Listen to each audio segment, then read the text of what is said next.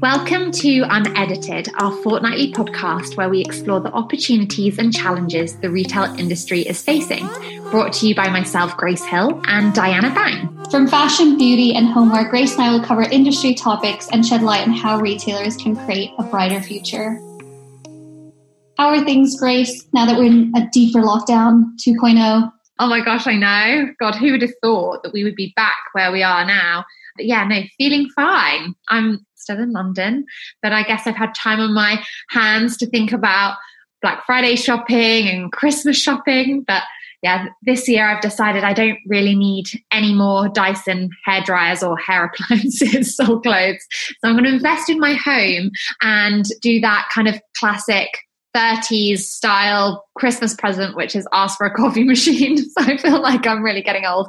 But yes, I'm just continuing to renovate the flat, you know, step by mm-hmm. step. With your terracotta DIY walls or? Yes. Connie, CEO of Astrid and Miyu, who's come on the podcast before, I saw that she posted some amazing terracotta walls. So I was straight onto her to ask what colour it was that she used. And she had chosen Little Greene blush, if anybody's curious. But yes, no, still going, still painting. But how about you, Diana? I guess mm-hmm. you've got some home appliances and things to be buying. Is that right? Yes. Oh my God. So for our listeners, I'm having a baby in February and I'm now in the whole, there's, it's a whole new world.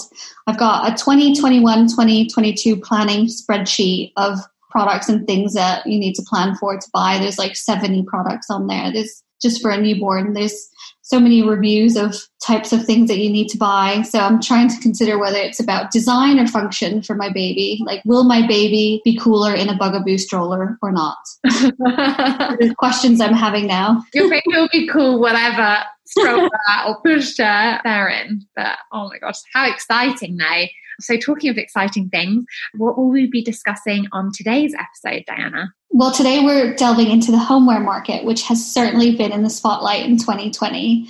So, on today's podcast, we're excited to welcome someone we've been working very closely with for the past few years, Michael Truluck, CEO at La Redoute International. Welcome to the podcast, Michael. We're delighted to have you on today. How are you and how's everything in Ilkley? Great, and thank you for welcoming me like that, Diana, in terms of the podcast. Everything's good for me today, sitting in Ilkley in the West Yorkshire area and ready to answer all of the questions that you guys have. It sounds like a lovely place to be in the countryside during COVID as well, and just having the, the nature around and being able to walk and within restrictions. Correct. yeah. Being socially distanced from everyone except for the people who I live with. yeah, absolutely. So, to start off, Michael, it would be great to hear more about your career and, and your role, and how did you become CEO of La Redoute International? So, quite a big question. I'm going to go back in time. I'll probably start as being a child and I'll work it up very quickly then to where I am today. So, I have a, a slightly strange accent that most people pick up on. So, I was originally born in South Africa in a place called Bloemfontein, right in the center of South Africa. It is a Dutch city. Uh, Bloemfontein translates to flower fountain in terms of the name. I can speak Afrikaans fluently, which is the South African language, a kind of Dutch language, and English obviously fluently too. My father was English, my mother is Lebanese, and at the age of 18, I had a tough decision about whether to go and study at university in South Africa or to go across and abroad. And I took the tough decision to move to the UK.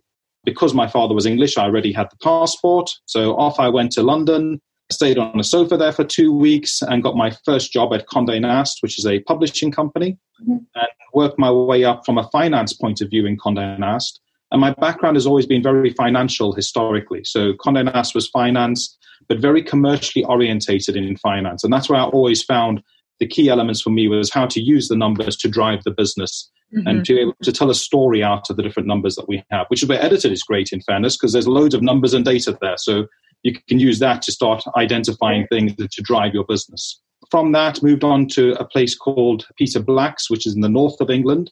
And dare I say this, because I met my wife in London, so I need to think about the right way to phrase it. But she was from the north of England, so and hence moved from London to the north of England as a result of that. And that was really to set up family and to be able to have a much nicer surroundings for them to be able to grow up, etc.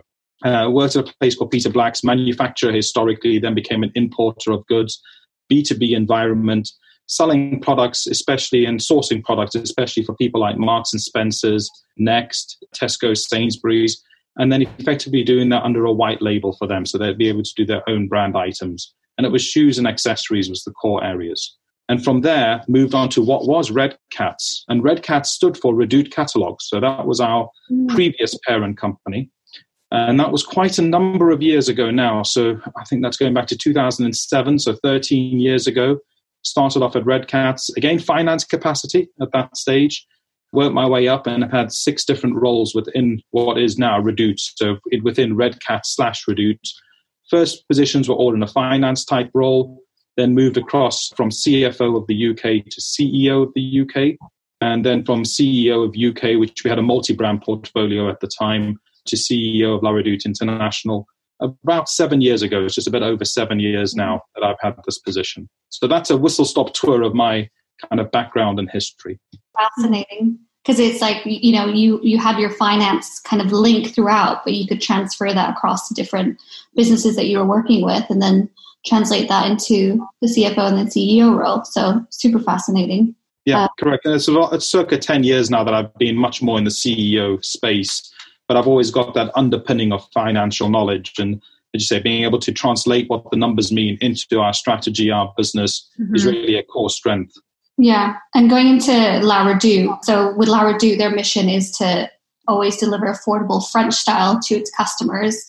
And I mean, this is so another thing that's super fascinating is that they started in 1837, had their first catalog model in 1928, and now with 10 million active customers based in 26 countries.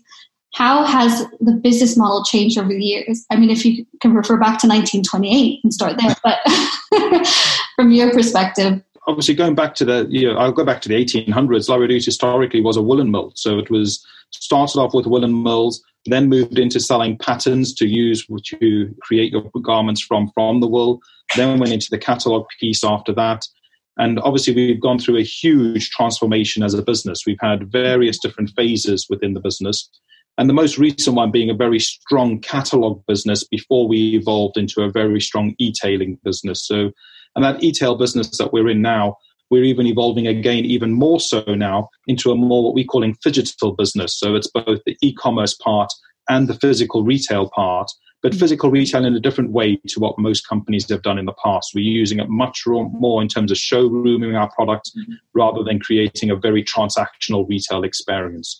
So we've gone through a number of different phases through that time. And from a product offering, a similar thing. We started off very strong in the fashion space and what we are really pushing for is our French lifestyle positioning. And lifestyle for us is both fashion and homes. Mm-hmm. So we really try to identify both of those core areas so that customers are not only dressing themselves as they've done with us in the past, mm-hmm. but now also dressing their homes, which is a key area that we are focusing on strongly for the future. And I'm personally always on your site because I've recently moved into a, a, flat and I've been trying to furnish it bit by Great. bit. But um, what inspired La Redoute's move into the homeware space and, and kind of how has that element of the business evolved? Yeah, so if I focus on that homes piece, the first startings of it was really on the home textiles, which was an extension of what we were doing on our fashion business. Mm-hmm. So we were starting in that home textile space. We've done really well in terms of gaining market share within that, especially in things like the bed linens and curtain type categories within it. Then after that, the key questions were asked about how we could complement the range of product we could have. Our customers were very clearly attached to us as a brand, could trust in us as a brand. And we felt that we would therefore have the credibility to start offering products that were outside of that normal textile area. And then we started launching into our smaller homes areas, and that just went from one step to the next step. And hence why today we are sitting very firmly in that lifestyle position with all the different homes items you could think of, whether it's the small textile items, decorative items, right up to the very large items where we have things like our sofa ranges, bed ranges, wardrobes, and then, depending on the country, we have different ranges even within countries because they're at different stages of their development as they're going through. So, places like France obviously have the biggest range that we have, which incorporates all of our own brand product, but also our marketplace offering that we're able to offer to all of our mm-hmm. customers in France. Internationally, we have some countries that have got the full range of our own brand product, but that's quite limited at the moment. We only have three international countries with the full range today, which is on Switzerland, Belgium, and Portugal. The other countries are continually progressing and enlarging their range as we work through the different elements from a logistical point of view, distribution point of view, and ensuring that we can offer a great service to our customers. Mm. I can imagine that the logistics and figuring out furniture and getting that to a customer is very different to that of like home textiles and, and soft furnishings, for example. So it's really exciting how that business is, is continuing to grow and develop. Yeah. And I know we have more questions around that as well later in the podcast because there's just so much interesting insights into you being within the international side and how all of that works and yep. how you position things differently across regions. But with 2020, it's obviously been a very different and unique year. We've seen obviously homeware has been a key part of that for people staying at home. I was reading The Guardian recently and they said there was a 39% increase in homeware sales in the UK in general. But can you share some key elements from 2020 from a La Redoute perspective focusing on the homes for lockdown 1.0 and 2.0 as well. Yeah, so obviously two very strong lockdowns, depending on the countries that we are focusing on, but both in France and UK specifically, we have had two very distinct lockdown periods.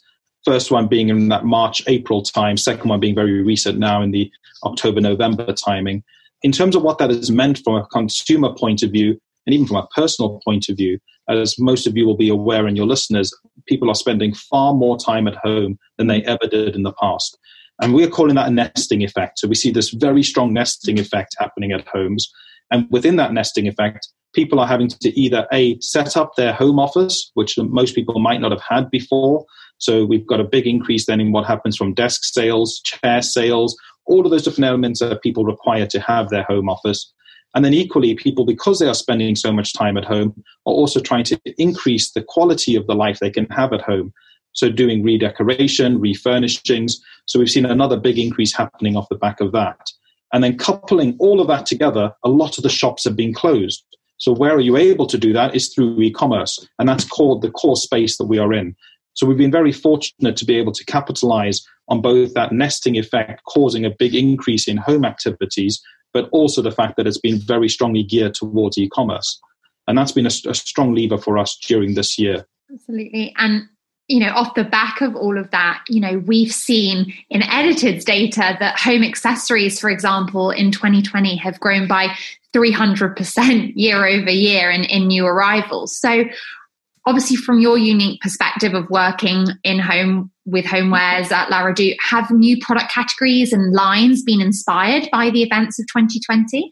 Yeah, so in terms of the categories and lines that we've got, I wouldn't say that there's been that many new categories within the specific homeware space. What we've had to do is go very quickly to ensure that we have enough stock of all of the items that mm. people are demanding because mm. the swing happened very quickly to people buying products where we have a stable collection, a stable stock of those particular items, like desks, chairs, etc. Yeah. And the growth of those went up exponentially in a very short period of time. So a key challenge for us there was ensuring that we were able to get those items manufactured, put into stock, and available for customers as quickly as possible. So I'd say that part has been a key challenge for us to work through.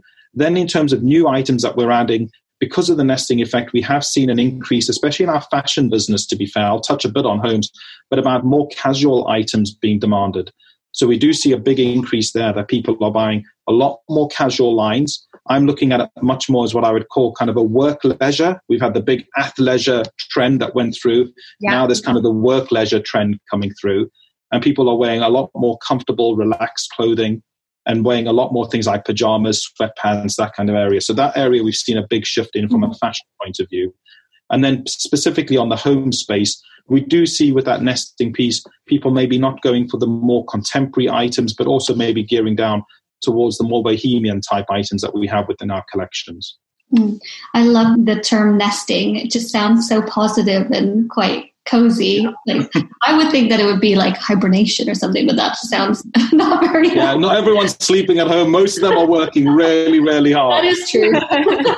yeah, yeah, it's either or. No, but with regards to kind of you mentioning the nesting trend, historically in fashion and apparel, we've seen trends driven by street style, by runway, and cultural trends. How, from your perspective, are trends driven in homeware? And are there regional differences which are important to you, especially being international CEO? Yeah. So, in terms of the regional parts, I mean, you touched on it earlier, we have a number of different countries that we are operating in, and we have different models the way that we operate in those too. So, I'll touch a bit on the models first, and then I'll come through onto the trend part. In terms of the models that we're operating on, we have wholly owned subsidiaries in a number of countries across Europe and Russia. And that's mainly places like the UK, Switzerland, Belgium, Portugal, Spain, and then obviously Russia too, and added into that. Then we've got our partners business, which covers areas which are further away from where we are in Europe. And that's places that are mainly focused on places like Middle East, Far East. We also got some places in Africa covered by that. So they're more exotic areas that we're covering with our partners business. And then the last one that we have is our .com business. And also we have a dedicated URL for Italy too. And we operate that directly out of France and dispatch directly from there to the end consumer. And that's both on fashion and homes. So we have these three different models, and then we try and compare across those what's happening in terms of the core trends. Mm-hmm. What we tend to see in terms of products that are being sold is that the top 100 products that we have across the group generally are the same at around 75 to 80%. So in terms of top products that we are selling, but the ranking can be different. So the number one product we would have, for example, in Switzerland might not be the number one product we have in, in the UK, but it will be within the top 100. So we tend to see a, a very strong overlap in terms of the number of product, the, sorry, the best-selling products that we have in the different countries, but the ranking can be subtly different depending on each country. Mm-hmm. Amazing.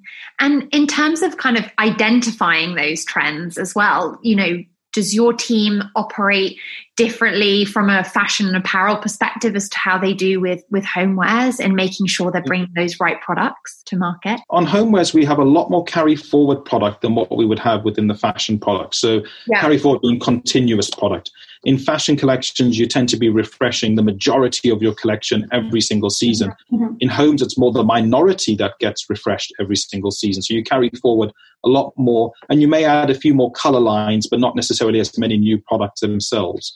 What we do on our homes products is that we do try to have a very fashion led way of doing it. And when I say fashion led, in the way that we create our collections, we have what we call our Patrimo collection, a more classical collection. We have a Bohemian collection, and we have our contemporary collection. And a lot of fashion brands will do the same thing when they're creating their fashion collections, thinking about these different targets.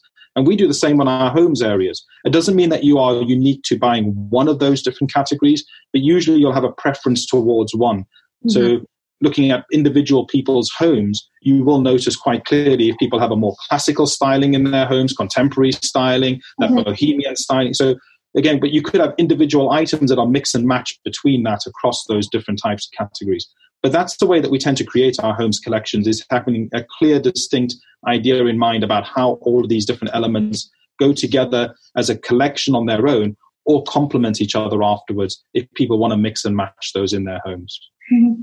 It's interesting, isn't it? Because I know from my background in buying and merchandising, it's so important to help the customer understand how to style that product and how to wear that product. And I think it makes so much sense when you're talking about homewares in that same sense. Like you need a collection that works well together so that the customer can picture that in their homes and having that lifestyle that they aspire to. So on edited, we saw key themes from customer communications from lockdown 1.0, you know, being around comfy and cozy. And we saw those increase 80% and 150% respectively year over year. Could you give us some insight into what themes La Redoute is planning to go after in the coming months based on current circumstances?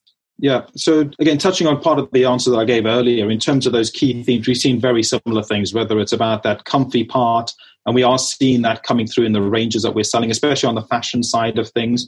On the home side of things, we do have an increase in the things that are happening on like duvets, etc., uh, throws. So you get that area which is creating more of that comfort nesting again, as I used the word earlier, coming yeah. through in terms of the products that people are buying. We did also notice some other trends that came through about things like outdoor outdoor even now is selling extremely well which is unseasonable. So again the elements about people not necessarily being able to interact with people from outside of their homes depending on the country. Again in the uk you're not allowed to do this currently but some countries you can still interact with people from outside of your home but outside of the actual physical homes in your garden. And therefore we're still seeing a good selling level on outdoor items today So we've got these elements coming through, which is then questioning us about what are we going to be offering as our core range for next year.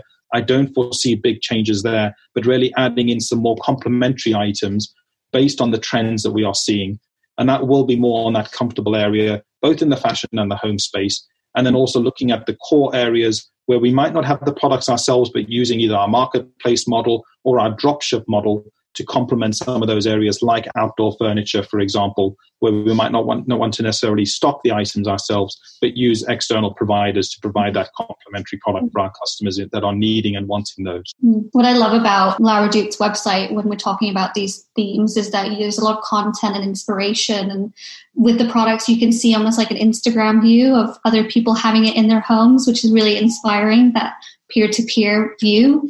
So even when I shop for homeware, we were talking about it earlier, but I feel like I shop differently for homeware and fashion. And I'm trying to plan right now because I'm going to change my boyfriend's entire flat when I move into it in a month's time. He doesn't know that yet. But how would you communicate differently to the homeware customer than you would a fashion apparel customer? like what's most important to the homeware customer really yep. so i'm going to come on to that but firstly i think your boyfriend's going to know now what you're planning to do so you might want to tell him yeah, you might want to tell him now so uh, on the homeswear space uh, it was it's a great thing and you guys mentioned it earlier which is really for us a core element of homes is that we are able to show a full room setting in one image on homes on mm-hmm. fashion you can do a complete look but a complete look on a person versus a complete look in a room are two completely different things.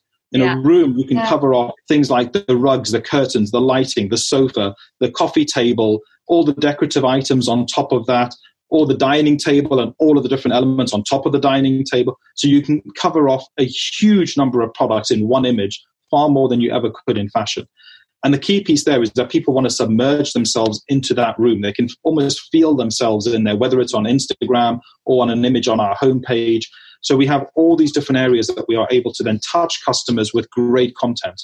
And that does change the shopping behavior. So we do see that customers can then be looking at buying a number of items from one room setting image versus what we will have had before on one style setting for an individual. So it's a key area that we do really do a lot of imagery on a what I'd call a, a full lifestyle even imagery to be able to show our customers all of the different elements that we can offer them from a particular range and from a particular style within the range. Because we can do one setting of a living room which is as touched on earlier could be a contemporary living room we could do it more bohemian we could do it more classical so we have all these different styles that we can show that will appeal differently to different people and also inspire them and give them ideas about things that they may want to change either the full room or even just parts of the room into making it an even better place for them to live in. So that does give us a great possibility on the homes area, which is far more open to what we will have done historically within that fashion space. Mm-hmm. I wonder how often people change their styles. Grace, I feel like you've had your love of rattan for a while now, and that hasn't changed. I feel like Michael, I'm the bohemian customer when it comes okay. to homewares.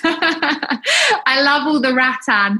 I'm, I'm, tempted by the rattan desk that you have with the screen on the, the Yeah, we've got some great rattan things, even for outdoor, and we've got little rattan trolleys that people can use yeah. for ah. entertaining. The question you were asking about people changing their homes, a lot more people are doing it. Historically, we saw a big trend of people redecorating their homes when they moved home so that was a key mo- milestone where people were doing it. More recently, you see a lot more people changing their homes, even though they're not moving, just because they have so much more to the, in access to them, especially through the online space, through the Instagram inspirations, Pinterest inspirations that they will not have had in the past, that are really then getting them to think about what they do with the living space that they are in. Totally. I'd love to talk more about the impact of that social media on homewares. And I know, you know, even if you just type into Instagram interior design, there's over a hundred million posts on there. And we've spoken about the importance of imagery and uh, it to that homeware customer. So I'd love you to talk to us about the impact that social media has had on La Redoute's homeware business, in particular, kind of Pinterest and Instagram, which we know are very much driven by by imagery adding on to what I said before, obviously Pinterest, Instagram, core platforms for us for our homes and just showing those homes imageries. Another element that we have within Instagram is shoppable images, so you are able to then click through, see that full setting, and be able to buy the items there and then, which is also another great added feature. Plus, we're able to reach customers whether they are existing or new customers, prospect customers. So we do a lot of work with both Instagram and more recently with Pinterest in order to find new customers within their different audiences that they have that we can then sell our products through to. And either not even necessarily sell, but even inspire customers in terms of the different images that we can show them from that home setting examples. So those are the two core areas that we are using it for, both using it for our existing customers, but also trying to attract new customers through those platforms. And then using the imagery that is rarely submersive so that you do want to really go into that room or have that room within your own home. So it's a key area that we then utilize that strong imagery for.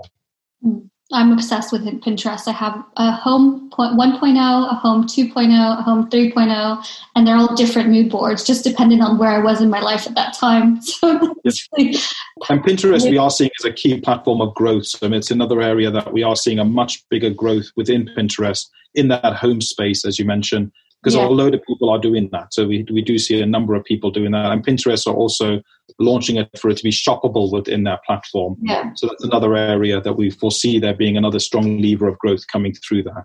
Yeah. I read an article from earlier this year where I think it was head of media at La Redoute had spoken about the importance of kind of like advertising initiatives that might be coming down the pipeline with Pinterest and, and La Redoute. That's really mm. exciting. Yeah. yeah. So that's one to watch. So you'll see things on there. And equally on the fashion space, we're doing a lot on TikTok also. So we've done one very strong campaign in TikTok recently, and we've got another one that will be launching in the coming weeks. So that's another space, but that's very much more in the fashion area rather yeah. than on homes. Oh, wow. Another thing we wanted to talk about was the opportunities with collaboration. So we've seen other industries collaborating in the homeware space. So, for example, Smeg and Dolce & Gabbana from your perspective, what do you feel are the opportunities with collabs? So We've done a load of collabs in the past on our fashion area. Again, we've got such a long history, over 180 years of history. Mm-hmm. When you go back in that history, we've collaborated with some enormous brand names and designer names of today in the past. Uh, on the home space, we've done some collabs, but not as many. So we rely very strongly on the ranges that we produce ourselves and design all of those within mm-hmm. France. We have got one collab that we are doing with Emmanuel uh. So that is one that we are doing at the moment. But there's very much more focus at the moment on what we do ourselves within it. It doesn't mean we won't do things in the future. It is an area that we are looking into. But it's obviously in that fashion space, there are a lot more brands that are and designers that are easier to collaborate with. But do what again? Watch the space on the homes area in terms of what we're going to do on there. Sounds exciting. And in terms of kind of the future and, and, and technologies part in that, yeah. Amazon has launched a multi view AR home decor feature on its app, which obviously enables you to view products in your room before you buy them using virtual reality. So, how does technology play a role in the future behavior of homeware purchasing and, and kind of what opportunities do you think that presents to brands and retailers, Michael? Yeah. So on the technology piece, obviously as an e-commerce business, we're really strong on the technology piece and looking at the different trends that are coming through. Uh, in fairness, on AR, we looked at AR. The feeling that we had was a little bit too early mm-hmm. in terms of consumer adoption and usage of that, and then the value add that a customer gets from it. So we actually decided to put our investment in some slightly different areas. So we put that much more on voice search, image search. So you can use that application with voice to find your products. You can take photos of similar products, fashion and homes, and we'll show you what we have within our product catalog that could be uh, suitable and very similar to the product that you've taken the photo of.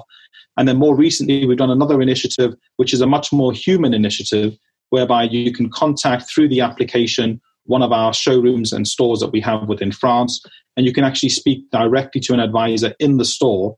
They don't see your image, but you see their image. So for data protection purposes, obviously they don't you don't get to see the customer, but the customer sees the salesperson and they can walk around the store and actually show you the images from their device.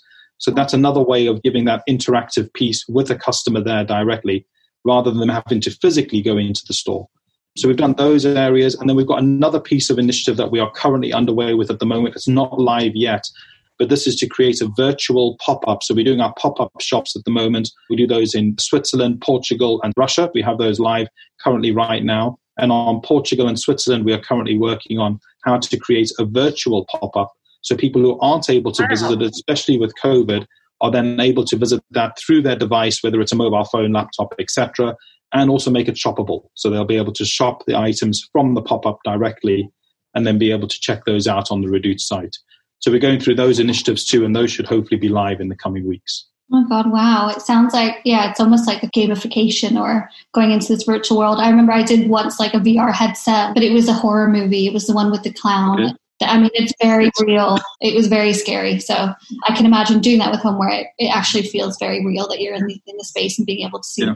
as well. The key thing is adding value to customers. We want to do things that customers will really value and it will provide them something additional to what they can get today with either the application or on the sites. So, and things like VR, AR, they sound great in principle, but it's really making sure that the execution at the end is something that a customer is going to want to use. Yeah, 100%.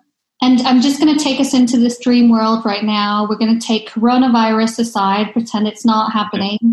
How important is it for homeware retail retailers to have a physical presence? I think you called it phygital, I think earlier. Yeah, but, phygital you know, was the word that we I use. So that. physical and digital combined. It. So phygital. Yeah, Trying to move away from omni-channel. I'm, I'm tired of hearing the word omni-channel. so yeah, and omni-channel just doesn't sound very nice. So phygital at least has some kind of better ring to it. Sounds like it has a lot of energy. Digital. Yeah. Yeah, so for us, in terms of that space, again, we're in different stages depending on the countries uh, and where we are within our homes expansion plan. France is the country that we have the highest amount of home stores. So within France, we have our own standalone stores. And then we also have our corners within Galeries Lafayette Group. Corners in Galeries Lafayette Group are around 50 of those already. So we have a very big presence within France if you want to see the La Redoute product. And La Redoute product, bear in mind, I didn't touch on this earlier, we have got two very strong ranges within Redoute. We have La Redoute Interiors and we have AMPM. AMPM is our more upmarket offering that we have. So we have different store fascias depending on the two also. So we have our own standalone stores for AMPM and our own standalone stores for La Redoute Interiors. And then we have them separately as corners, as shop-in shops within Galeries Lafayette Group also. Then on an international basis, we've gone very much more strongly into the pop-up type shops. And mm-hmm. pop-up shops usually last for around three months. As I touched on earlier, we've done that in Switzerland, in Portugal, in Russia. And we are looking at whether we do that in some other countries also. And then we've also done some areas like Casa Decor in Spain, which is a very big homes event that they have within Spain. And there we've done another piece where we showroomed our product within that in a, a setting which was a bedroom setting for that particular event. Unfortunately, with COVID this year, that one was cut a bit short compared to what it should have run. But we do see it really important for customers to be able to see our products, touch them, sit on them, feel them, all of those elements to really show them the quality of the product that we have, first and foremost. But secondly, also really make people aware of it. La Redoute has been known for such a long time, especially internationally, as a fashion brand, we do need to really shift some mindsets of people into the understanding that we're not just fashion. We have this great homes collection. So, yes, we've been there to dress you in the past. Now we're there to dress your home in the future as well as yourself. So, it's a key area that we want to ensure that that brand awareness is there for homes also. So that when people wake up and think they want to do something with their house, they don't just think about the standard retailers that they had in the past in their mind, but also that La Redoute is starting to function within that thought mm-hmm. process as somewhere to visit.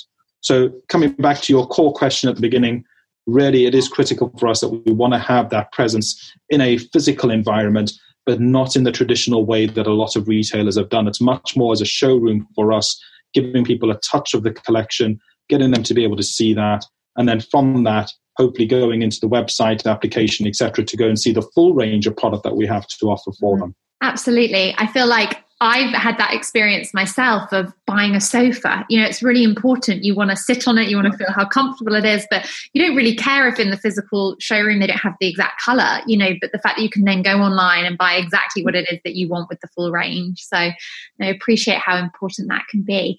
So, Michael, we've come nearly to the end, but one thing we always ask our guests is what's the one thing that you would love our listeners to take away from this episode? Wow, one thing to take away from the one episode. thing, Michael. Yeah.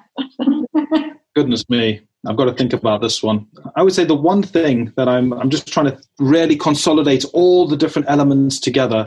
If it's one thing in relation to La it's the the fact that La core, real one value that we're trying to do is to really be the preferred lifestyle platform for families. Mm-hmm. So I'd say that if there's one thing to think about and to remember from this is that La wants to be and in the future will be the preferred lifestyle platform for families.